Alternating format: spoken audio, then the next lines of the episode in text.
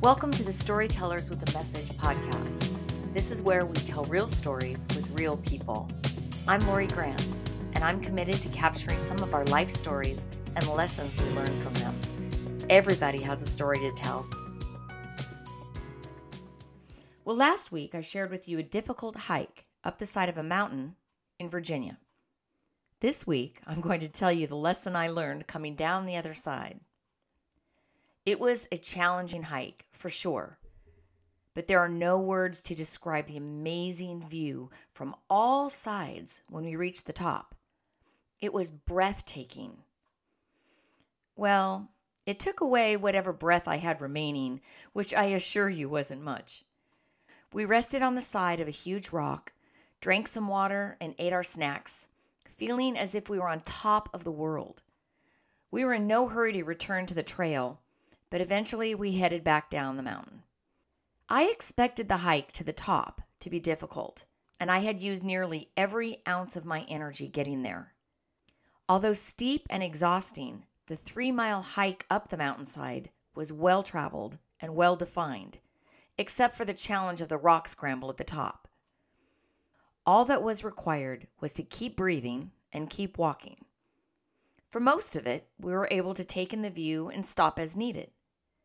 My biggest mistake was to assume the downside would be less challenging. I was wrong. The hike down the other side of the mountain was five miles, and most of it required watching every rugged step as the path turned into this narrow, ungroomed trail littered with loose rocks, sticks, gravel, and leaves. Every single step took thought requiring complete focus and concentration on the ground directly in front of us. There was no small talk on this side of the mountain. One misstep could be disastrous, and the last thing we needed was to slip, fall, or twist an ankle. The ground was slippery, and it shifted with each step. It was a balancing act just to stay on our feet, and with it came the fear of losing our footing as the pebbles rolled underneath our boots.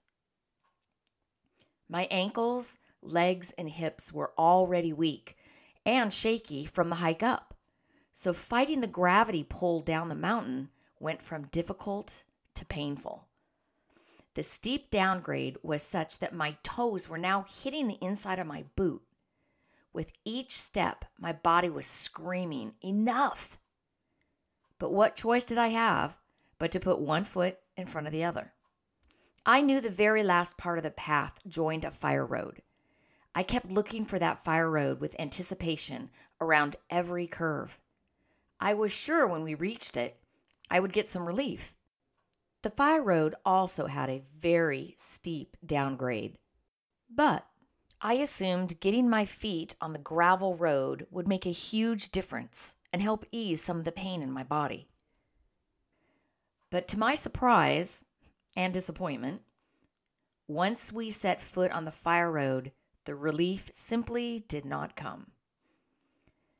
As there was no longer the need to be ultra focused on where my feet were going, my brain now zoomed in on every ache and pain I was experiencing.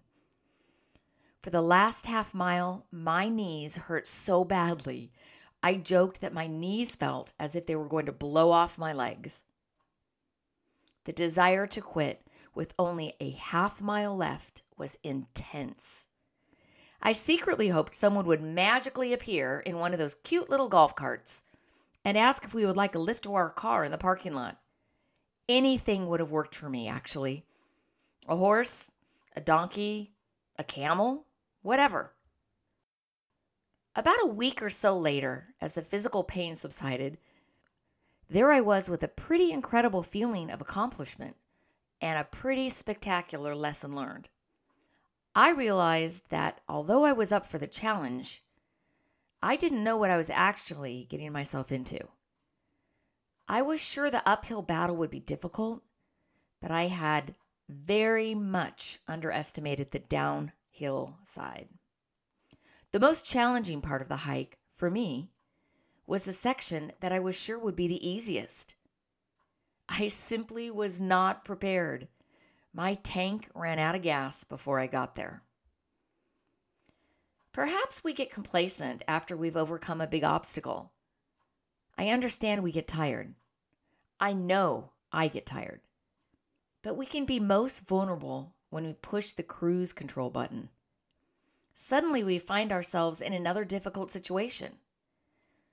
We think we're just humming along, and then we get blindsided with a, whoa, I didn't see that one coming situation. So here's my message we are all truly capable of doing much more than we realize.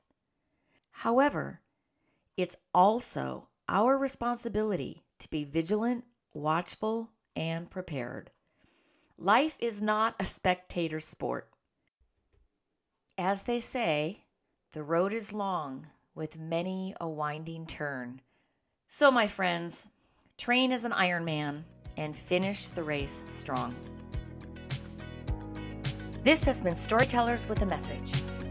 If you enjoyed the show, please hit the subscribe button. And don't forget to leave a review on your favorite podcast app. If you have a great story to tell, I'd love to hear from you. You can shoot me an email at storytellerswithamessage at gmail.com. Until next time, I'm Lori, wishing you joy and peace.